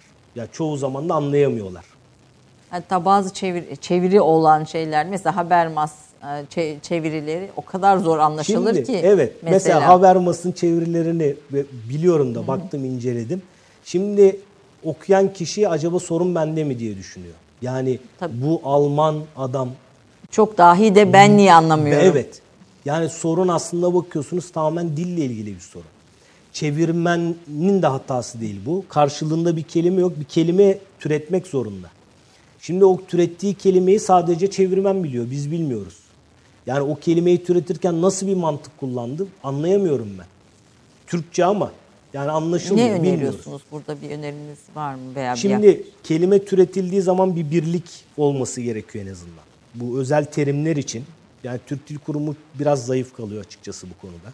belki biraz daha geliştirmekte fayda var. Evet ve mesela şuna eminim böyle bir eserin e, Osmanlıca çevirisi yapılsa en azından biraz okumuş olan insanlar o eseri çok daha, Habermas'ı çok daha iyi anlarız yani. Katılıyorum. Osmanlıca çevirisi Habermas çok daha iyi anlaşılabilir. Yani çevirmenler diyelim İngilizce, Osmanlıca veya o dönemin Fransızca, Osmanlıca sözlüklerini kullansalar yani biz biz en azından daha mutlu oluruz. Ee, böyle bir Garodi çevirisi tecrübesi yaşamış birisiyim Garodi ile bir röportajım. Yine aynı şekilde yani tek başına Türkçe değil, Türkçe ile birlikte diğer dillerle birlikte ancak o bu derinlikli felsefecilerin çevirileri yapılabiliyor diye düşünüyorum. Efendim Umman'da yaşıyorsunuz ve Arapça çalışıyorsunuz, hala öğreniyorsunuz. Ee, bir profesör oldunuz ama e, hala öğrenmeye Hala devam ediyorsunuz. Ve e, program başlarken de böyle önemli bir şey söylediniz. Akademik kibirden söz ettiniz. Bir o akademik kibri açalım. Ondan sonra da Umman, Umman'daki gözlemleriniz. Orada ibadilik var, Şiiliğin bir yan kolu. Benim de e, duvarların arkasında belgeselinde ilk gittiğim ülke Umman'dır ve gerçekten Arap ülkeleri içinde de en sevdiğim e, ö- özel bir yeri var benim açımdan da. E, biraz ibadilik, biraz da körfezin o ucunu biraz bize taşır mısınız? Tamam. Ee, şimdi bu akademik kibir e, konusunda şunu söyleyebilirim. Yani ilmin verdiği aslında bir kibir bu. Ee, işte bir şeyleri biliyoruz. Ee, dolayısıyla aslında bildiğimiz gerçek ilmin, ilmi ilahinin yanında hiçbir şey yani. Bir hiç aslında. Bir şey değil o, o ilim. Ee, şimdi yarım bir şeyleri yarım bildiğiniz zaman da e, bir kıskançlık veya bir korku oluyor insanda. Şimdi siz bana atıyorum Moğol tarihinin bir detayını sorsanız bilemem ben onu, bilmiyorum. Moğol tarihçisi de değilim. Bu tarz korkuları vardır. Halbuki bilmiyorum demek kötü bir şey değildir yani. E, akademik kibir derken ne kastediyorsunuz böyle bir özet? Bir... Ee, şimdi bir konuyu veya bazı şeyleri hayatta bilen insanlar ve bu özellikle e, akademik ünvanlarla tescillenmişse e, bir kibir oluşuyor insanda. Bu kibirin etkileri şöyle yani ben bu konuyu bilmiyorum veya ben bilmiyorum demek zor geliyor. En büyük en Ama kötü demek tarafı gerekiyor bu. diyorsunuz. Aslında demek gerekiyor. Bunda hiç sıkılacak, utanılacak bir şey yok. Bir diğeri de e, ben senden daha iyi biliyorum hastalığı. Ee, yani ben diyelim hurufilik konusunda bir araştırma yaptıysam ve akademik ünvanlarımı bu alanda aldıysam bir başka birinin çıkıp bak işte senin dediğin gibi değil. Aslında hurufilikte şöyledir dendiği zaman Bir delil koyması lazım. delil koy, koyduğu zaman bile bunu e, bir geniş gönüllülükle kabullenmeye yanaşmıyorum yani mesela. Bu bunlar çok ciddi sorunlar. Halbuki evet doğru. Ben yanlış söylemişim, hata yapmışım. Bu arkadaşım doğrusunu söylüyor. Daha doğru olan bu. Demek gerekiyor. Diye demek gerekiyor ama ben daha iyi bilirim veya ben bilmem demeyi Veya istememe. başkasının akademide de çok gördüğümüz Evet, bir şey. bunlar Başkasının bilgisini küçümseme. küçümseme, senden daha iyi bilen biri çıktığı zaman da bundan rahatsız olma. Yani şimdi mesela doktor öğrencisi var hocanın. Çocuk çok iyi çalışıyor, çok da gayretli. Ee, maalesef hoca sürekli bunu ezmeye çalışıyor bu öğrenciyi. Neden? Yani çünkü hocadan daha iyi. Aslında ölçünün şu olması lazım. Eğer talebelerimiz bizden daha başarılı ve daha iyi değilse, eğer öğrencilerim, benim eski öğrencilerim bugün benim hatalarımı bulamıyorlarsa demek ki ben başarısız bir hocayım yani. iyi öğretememişim. İyi öğretememişim. o Evet anlamda. çok e, aslında öğrencilerin duymaktan e, çok hoşnut olacağı bir şey. Çünkü bu dönem bu tez e, yazım sürecinde birçok doktora yüksek lisans tezi yazan öğrenciden duyduğum şeyler var. Hocalarıyla gerçekten ciddi bir iletişim sıkıntıları çekiyorlar. Hocanın kendisinde bu öğretme sorumluluğunu hissetmesi çok önemli. Evet. E, Umman'da Sultan Kabus'ta derse başlayacaksınız Evet. herhalde Eylül itibariyle Eylül'de, evet. Türkçe dersleri vereceksiniz. Çok tabii talebeniz olmayı çok arzu ederdim. Yani çok eğlenceli olduğunu da düşünüyorum o derslerin. E, eğlenceli derken yani anlatış tarzınız e, ve yönteminizle öğretmeye hedeflenerek hani çok detay bilgilerle bir Türkçe anlat Öğrenme ve öğretme aşkı hala yaşıyor. Çok yaşıyor şükür yani, içinizde. evet. Bu, bu da çok önemli bir şey. Ee, Umman çok bildiğimiz bir şey değil. Yani Arap Körfezi'nin o Hint Okyanusu'na açılan kapısı deniyor filan. Böyle bir oradaki ibadilere ilişkin de ibadiliğin yaşadığı bölgelerden az sayıda bölgeden birisi. Çok fazla şey bilmiyoruz. Ee, bir stratejik önemi var mı Umman'ın? Nasıl bir kültür, ibadilik nasıl bir şey? Çok kısa bir onu da dinlemek isterim. Evet. İbadilikle başlayalım o zaman. Ee, Umman Sultanlığı e, dünyadaki yaşayan iki sultanlıktan biri. Biri Brunei'de, diğeri de Umman'da. Başka sultanlık yok. Ee, Umman Sultanlığı ibadiliğin mezhep olarak e, devletleştiği ve e, resmi olarak yaşadığı tek ülke diyelim. Umman dışında da Tunus'ta, Libya'da um, e, ibadiler yaşıyor. Ama e, ibadi nasıl Şiilik İran için bir e, resmi mezhep gibi başat mezhepse e, Umman için de ibadilik böyle. E, ibadiliğe çoğu kişi doğrudan hemen hariciliğin bir fırkası olarak bakıyorlar. Kendileri böyle görmüyorlar bunu. E, haricilik nedir tabii? Yani dünyada yaşayan hariciliğin tek kolu ibadiler. Yani bu haricilik nedir? E, aslında Şiiliğin e, tam karşısında da diyebileceğimiz bir ekol.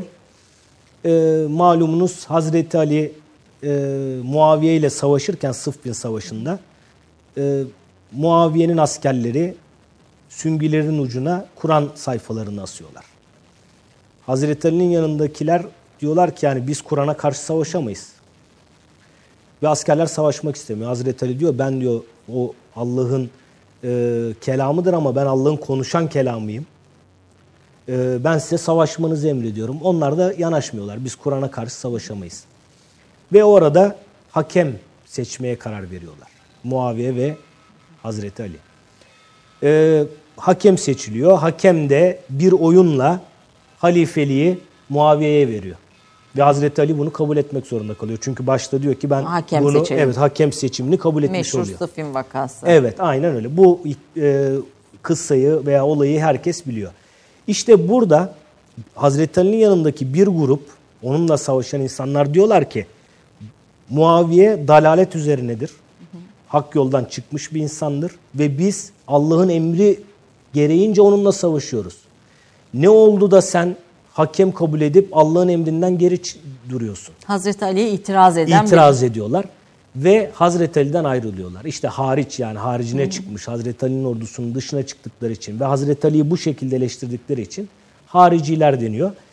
Ee, haricilerle ibadilerin bu konuda böyle düşünüyorlar. Mesela Sıffin muhakem olayı dediğimiz bu olayda hakem olayında e, Hazreti Ali'ye karşı çıkıyorlar ve eleştiriyorlar. Böyle bir yanlış yaptığı için artık onun halifeliği geçerli değildir diyorlar. Bir dönem Hazreti Ali'ye evet halife kabul ediyorlardı. Bir ama Şiilikten de ayrılıyorlar. Ayrılıyorlar dolayısıyla. Yani Hazreti Ali'yi eleştiriyorlar bu icraatı, bu hakemi kabul etmesi nedeniyle. Ee, haricilerle ortak olan noktalarından biri bu. Bazı temel konularda da benzerlikleri var ama kendilerini harici olarak kabul etmiyorlar ve böyle diyenlerden de rahatsız oluyorlar. Ee, Abdullah bin İbad yani bu aslında dat harfi yazı- yazılıyor. İbadi hani ibadetten gelen değil, ibad dat harfiyle.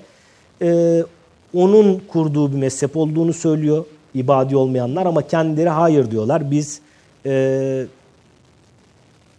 Abdullah bin İbad evet önemli bir şahsiyettir ama mezhebimizin veya e, ibadiliğin kurucusu o değildir. Sadece ismini ondan almıştır. Siyasi bir figür çünkü.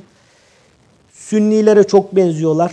aslında. Ben de evet öyle gö- gö- Ama itikatta temel farkları var. Mesela cehenneme giren birinin cehennemden çıkmayacağına inanıyorlar. İnanıyorlar. Ebedi yani bir kere cehenneme girerseniz ebedi olarak orada kalırsınız. Ee, işte Kur'an'ın yaratılmış olduğunu inanıyorlar. Çok eski teolojik Tabii, tartışmalardan biri bu.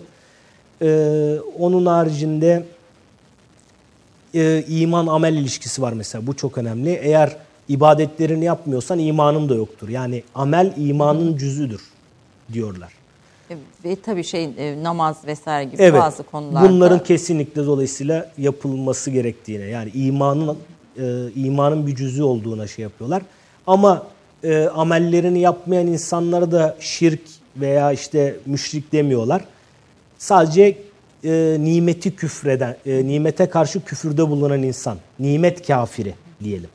Nimet kafiri olarak tanımlıyorlar. Dinden çıkmış bir insan olarak Ama ben görmüyorlar onu. mesela Körfez, diğer Körfez ülkeleriyle veya diğer Arap ülkeleriyle de kıyasladığımda Umman'dakileri daha yumuşak bir din anlayışına sahip bulmuştum. Daha hoşgörülü. Yani hoşgörüyü şu manada kullanıyorum. Mesela Umman'da eskiden beri işte yabancılar açık giyinebilir, gezebilir. Hiç hani örtü giymelerine gerek yok. Hani bir başka inanıştaysanız hiç şeyleri yok, baskıları yok ama diğer Körfez ülkelerinde öyle değil tabii şey fark Doğru. ediyor, değişiyor. Yani e, İbadilikten kaynaklanmıyor bu. Yani ibadilik normalde teolojik olarak çok keskin hatları olan, belirli hatlar olan bir şey. Ee, şu andaki Sultan Kabus'un e, ka- ondan kaynaklanıyor. Ee, bu konuda çünkü Vehhabiler yaşıyor Umman'da, Şii nüfus var, %30'a varan. Ee, ibadiler var, Sünniler var. Ee, bir uyum olması için veya mezhepsel çatışmaların olmaması için e, bir kanun koymuş. Mezhep üzerinden yapılan herhangi bir e, provokasyon veya e, şiddete yöneltici bir tebliğ faaliyeti 10-15 yıl hapis cezasıyla cezalandırılıyor. Ağır cezalı Evet, ve bundan evet. dolayı demek ki o gördüğümüz esnek Hiç evet aynen öyle. Hiçbir mezhepsel tartışmaya kimse girmez. Camilerde herkes birlikte namaz kılar. Yani Şiiler, Evet. e, Sünniler falan. Var Şii camiler. Ummanın genelinde 30 tane Şii cami var toplam. Ee, ama birlikte namaz kılarlar. Kendi camileri olsa bile. Ee, hiçbir mezhepsel şeye de tartışmaya da kimseyle giremezsiniz. Toplum içinde yani bir diyelim öğretmen sınıfta böyle bir konuda konuşsa ciddi sorun yaşayabilir. Tabii yani. bir İngiliz e, Kraliyet Akademisi'nde eğitim görmüş birisi. Ve Sultan hukuk eğitimi aldı. Ve hukuk eğitimi Evet. almış. Tabii Sultan Kabus'un ülkesi Umman aslında. Evet. E, onun dizayn ettiği ilkeleri vesairesi itibariyle düzenlediği bir ülke ve Evet. biraz da bir sulh ve huzur ülkesi e, imajı da var Kesinlikle ülkede. çok şanslı Ummanlılar öyle bir sultanlar olduğu için. Ee, babası mesela öyle değildi. Yani babası daha e, biraz daha zalim yani zalim bir e, yanlış olmasın ama yönetim biraz öyleydi. Memnuniyetsizlik vardı. Halka çok fazla hizmet götürmüyordu. Ee, Sultan Kabus hem aldığı eğitimle hem e, kendi açık e, fikirliliği ve vizyon sahibi olmasıyla yani Umman'a çok fazla şey Tabii ben kattı. e, kadınları incelediğim için o, o açık fikrin kadınlar üzerinde de çok Kesinlikle. olumlu yansımalarını Evet. görmüştüm. Bir şans yani Umman için Evet yani Umman'da Kabus. çok e, önemli görevlerde kadınlar var. Evet. Kadınların hayata katılımı. Yani diğer körfez ülkeleriyle Çok kıyaslanamayacak Kesinlikle bir çok özelliği var. Siz orada diplomatik çevrelerle de temasınız oldu. E, Size en çok etkileyen olay nedir bu izlenimleriniz orada? Evet. Yani daha önce konuştuğumuz için bunu Evet, şimdi doğru, açmak evet, için aynen. soruyorum. Şimdi e, bir sene ben öğrencilik yaptım aslında. E, her ne kadar çocukluğumdan beri Arapçayla haşır neşir olsam da hep hayatım yani bir yandan hep Arapçayı ilerletmekle geçti. Tabii hiçbir zaman bitmeyen bir şey. Nasıl bir şeyse diyorum bir daha dünyaya gelirsem yani sadece Arapça, Arap edebiyatıyla uğraşacağım. O kadar e, büyük bir alan. Bitmeyen de bir şey. E, bu sene biraz daha e, diplomatik Arapçayı geliştirmeye yönelik bir karar aldım. E, ve bir sene böyle bir kursa gittim. E, gittiğim kursta Amerikan diplomatlar vardı, askerler vardı. Enteresan. Ve onlarla birlikte ders gördüm. Sınıfları zaman zaman ayrılıyordu ama genelde hep birlikteydik. Ee, beni en çok etkilen bir onların çalışma azmi oldu yani. Şimdi oraya gelen bir diplomat 4-5 ay sonra bayağı iğne ipliğe dönüyordu yani. İğne iplik derken zayıflıyor. Zayıflıyorlar. Ee, o kadar çok fazla Arapça çalışıyorlardı ki yani ben böyle ha- hayranlıkla, hayretle bakıyordum. Yani bu, İnanın- bunun motivasyonu nedir yani? Şöyle e, kendi dışişlerinin yaptığı bir sınav var Amerikan hükümetinin. 5 puan üzerinden. Yani 5 level var, 5 seviye var. O imtihanda aldığı seviyeye göre kariyerinde yükselebiliyor. O bunun içinde bir motivasyon Aynen öyle. Bunu kesinlikle başarmaları gerekiyor. Şimdi mesela bizim dış işlerinde yapılan atamalarda o ülkenin dilini bilen veya bir dil üzerine uzman böyle diplomatlar çok yoktur maalesef yani. Ama e, oradaki büyükelçilik mesela Amerikan büyükelçisinden örnek vereyim. E, Ummanlık, Umman'daki- Maskat'taki Amerikan evet, Büyükelçisi. Maskat'taki Amerikan Büyükelçisi. O Arapça sınavında 5 seviye dediğim sınavda 5. seviyede bir insan o 5. seviyeyi almış biri. Bunun ölçüsü şudur. Telefonda bir Arap'la konuştuğu zaman Arap onun Amerikalı olduğunu ve Arap olmadığını anlamaz. O kadar. Beşinci Evet. seviye dediğimizde yani bir e, Aynen yabancı öyle. olduğunu anlaşılmayacak. Anlaşılmayacak bir seviyedir o. Ee, ben sordum kendisine dedim neler okuyorsunuz hani şeyde Arapça ile ilgili falan. Dedi "E, çok söyledi kitapları en çok hoşuma giden şey dedi. Yani kitap okurken dedi mesela yapılan hataları bulmak çok hoşuma gidiyor dedi. Enteresan. Yani böyle bir şey var. Dolayısıyla oradaki sadece büyükelçi değil, diğer diplomatlar da öyle inanılmaz Arapça çalışıyorlar. Dediğim gibi çocuk gibiydiler veya zayıflıyor çalışırken. O kadar çok çalışıyor ki o sınav için. Ee, bu mesela beni çok etkilemişti. Diğer bir e, bir örnek daha vereyim. Az önce bir arkadaşla konuşurken aklıma gelmişti. O örneği verdim. Ee, Katar'ın milli günü vardı. Katar Emirliği'nin. Ben ona gittim. Genelde yapılan davetlerin hepsine katılıyorum.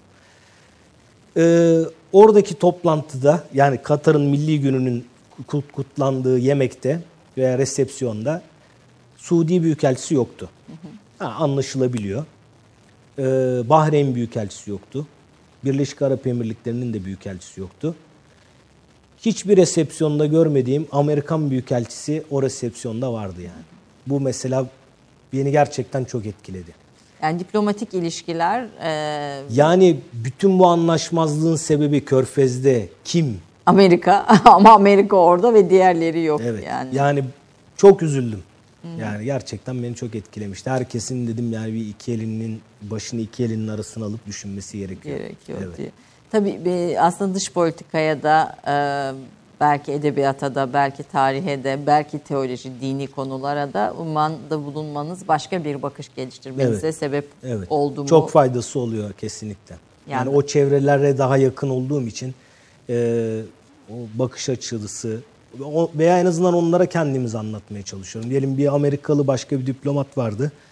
E, işte Türklerin Umman'daki varlığı veya işte diplomatik hedefler vesaire bu tarz konularda şey yaptık. Dedim ki evet yani burası sizin için çok önemli. Jeostratejik konum var. Tabii, Hindistan'a açılıyor. açılıyor filan. E, karşısında İran var ve bir boğaz yani oranın girişi. Sizin için çok önemli jeostratejik konumu olarak ve petrolü var. Dedim Umman burada olmasaydı da çok içlerde yani o Arap çölünün ortasında bir ülke olsaydı hiç de petrolü olmasaydı bizim için aynı önemli olacaktı dedim. Çünkü biz kültürel bir bağımız var. Birçok şeyimiz ortak. Aynı e, fikir yapısına sahibiz. Yani Allah dediğimiz zaman aynı Allah'ı anlıyoruz en azından. E, yemeklerimizi yiyebiliyoruz birbirimizin rahatlıkla. Yani bir, Bir ortak Müslüman yaşam evet, o- kurabiliyoruz en kesinlikle. azından. Yani bizim için hiçbir şey fark etmeyecekti dedim. Yani aynı öneme, aynı sevgiye sahip olacaktık yani umman için. Ama tabii başkaları için aynı şey. A, tabii anlamadığını düşünüyorum ama en azından ifade ettim bunu yani. Bizim herhangi bir hedefimiz yok dedim yani burada olmak. Buradan Bizim bir için. beklentimiz yok yani. Biz sadece seviyoruz, kardeş olarak görüyoruz. O yüzden buradayız. Evet. Yani bunu biraz daha bizim toplumumuzda da yay- yaymamız gerekiyor. Yani sağda solda otobüste gelirken de duymuştum. İnsanların işte bu Suriyeli göçmenler hakkında mesela yap konuşmalar falan ürperiyorum yani. Yani gerçekten bazı şeyleri unutuyoruz. Yani onların aslında kardeşimiz olduğunu, yani bu soru işareti yok burada. Kardeşimiz olduğunu unutuyoruz. Aynı bu konuşmayı yani bir Avrupa ülkesinde yapsa biri yani ırkçılıktan falan kesin ceza alır yani. Hapse atarlar. Tabii bu Evet. mülteciler konusundaki tepkileri Avrupa'da izlemiş birisiyim bir e, belgesel yapımcısı olarak. Ee, bizdeki kadar sert konuşmalar yok evet. Yani bizdeki Çünkü kadar. kanunen de yasak bu tarz yasak. konuşmalar Çünkü bunu yapmak. Irkçılık ce- yani. Ceza Evet. alırlar ama bizdeki bizde maalesef bir acımasızlığa Evet. dönüştü. dönüştü. Siyasi şeyi de çok fazla. Yani benim ricam en azından Türk insanlarından konuyu biraz daha siyaset dışında ele alsınlar. X partiye bunları destekliyor diye bir şey yok yani. Bir mağdur bir insan grubu var. Ee, ve yapacak başka bir şeyleri yoktu bu insanların yani. Ya Evet. öleceklerdi ve ekmeğimizi paylaşmak yani biraz daha hümanist ve asil duygularla konuya yaklaşırsak daha başarılı oluruz bence. E, Hümanist demeyelim de daha Yani insani. onun da tabii şimdi ayrı bir siyasi ayrı, şeyi var. Siyasi bir Evet, karşılığı var. Asil duygularla yaklaşmayı. Her kelimeyi ama bozuyoruz bu şekilde biraz da. Değil mi? Ama Evet. sizin de işiniz bu efendim. Türk Evet, dilci doğru. ve edebiyatçısınız. Doğru. Sonuçta Türk dili ve edebiyatı e, eğitimi üstünde devam etmiş diğer Evet. kariyeriniz ve çalışmalarınızda. E, dil ile uğraşanların şeyi de bu alanı da bu. Bunu, Evet. bu Yani kullanamadığım kelimeler listesi böyle. var mı? düşün- Ne kadar da kullanamadığınız kelimeler İşte bu tarz yani siyasetin kirlettiği kelimeler oluyor yani. bayağı. Konuşu şey yaparken tedirgin oluyoruz. E, peki sosyal medyaya giriyor musunuz hocam? Kullanmıyorum mümkün Neden? olduğu kadar. Tamamen zamanla ilgili. Yani zaman kaybetmemek ve bu zamanı daha güzel şeylerle değerlendirmek için. Daha güzel şeyler derken. Okuma. Yani Okuma. evet. En kötü ihtimal e, şeyde YouTube'da veya başka yerlerde mesela ders videoları veya konferans videoları seyrediyorum. Onlar inanılmaz hoşuma gidiyor. Bir şey izler misiniz böyle dizi filan film vesaire? E, dizi izlersem daha çok Latin Amerika dizileri Dizileri izliyorum. izliyorum. Hem İspanyolcayı biraz daha canlı tutmak için hem de kültürü biraz daha yakından tanımak için. Valla bu öğrenme e, aşkınıza diyelim. Mezara kadar yani. Mezara Hadis- kadar. hadiste söylendiği gibi. Efendim çok teşekkür ediyorum. teşekkür Lütfettiniz ediyorum. Çok konuk olun. olduğunuz stüdyomuzda. E, ve bizi aslında çok başka dünyalardan 13. 14. yüzyıldan, Umman'dan, Körfez'den, e, 3. Selim döneminden e, hoş aklımızda kalacak ve aslında bunun arkasında ne, neler var diye merak edeceğimiz birçok bilgi de aktardınız. ederim. Ama en çok da öğrenme aşkınıza ve bilime e, bakışınıza doğrusu hayran kaldık. Tekrar çok çok Ben teşekkür, teşekkür ediyorum. ediyorum. Efendim bugün Türk kahvesinde genç bir bilim adamı Profesör Doktor Fatih Ustayer'i konuk ettik. Bir Türk kahvesi eşliğinde e, ancak bunları konuşabilirdik. Çünkü bütün e, çalışmaları gerçekten derin ve tüm vaktini, zamanını kendi alanına ayırmış, kendi alanı üzerinde derinleşmeye ayırmış bir bilim adamı. Doğrusu disipliniyle, çalışma aşkıyla e, ve bize aktardığı bilgilerle bugün başka bir pencere açtı Türk kahvesinde diye düşünüyorum. Haftaya başka bir konukta görüşmek üzere. Hoşçakalın.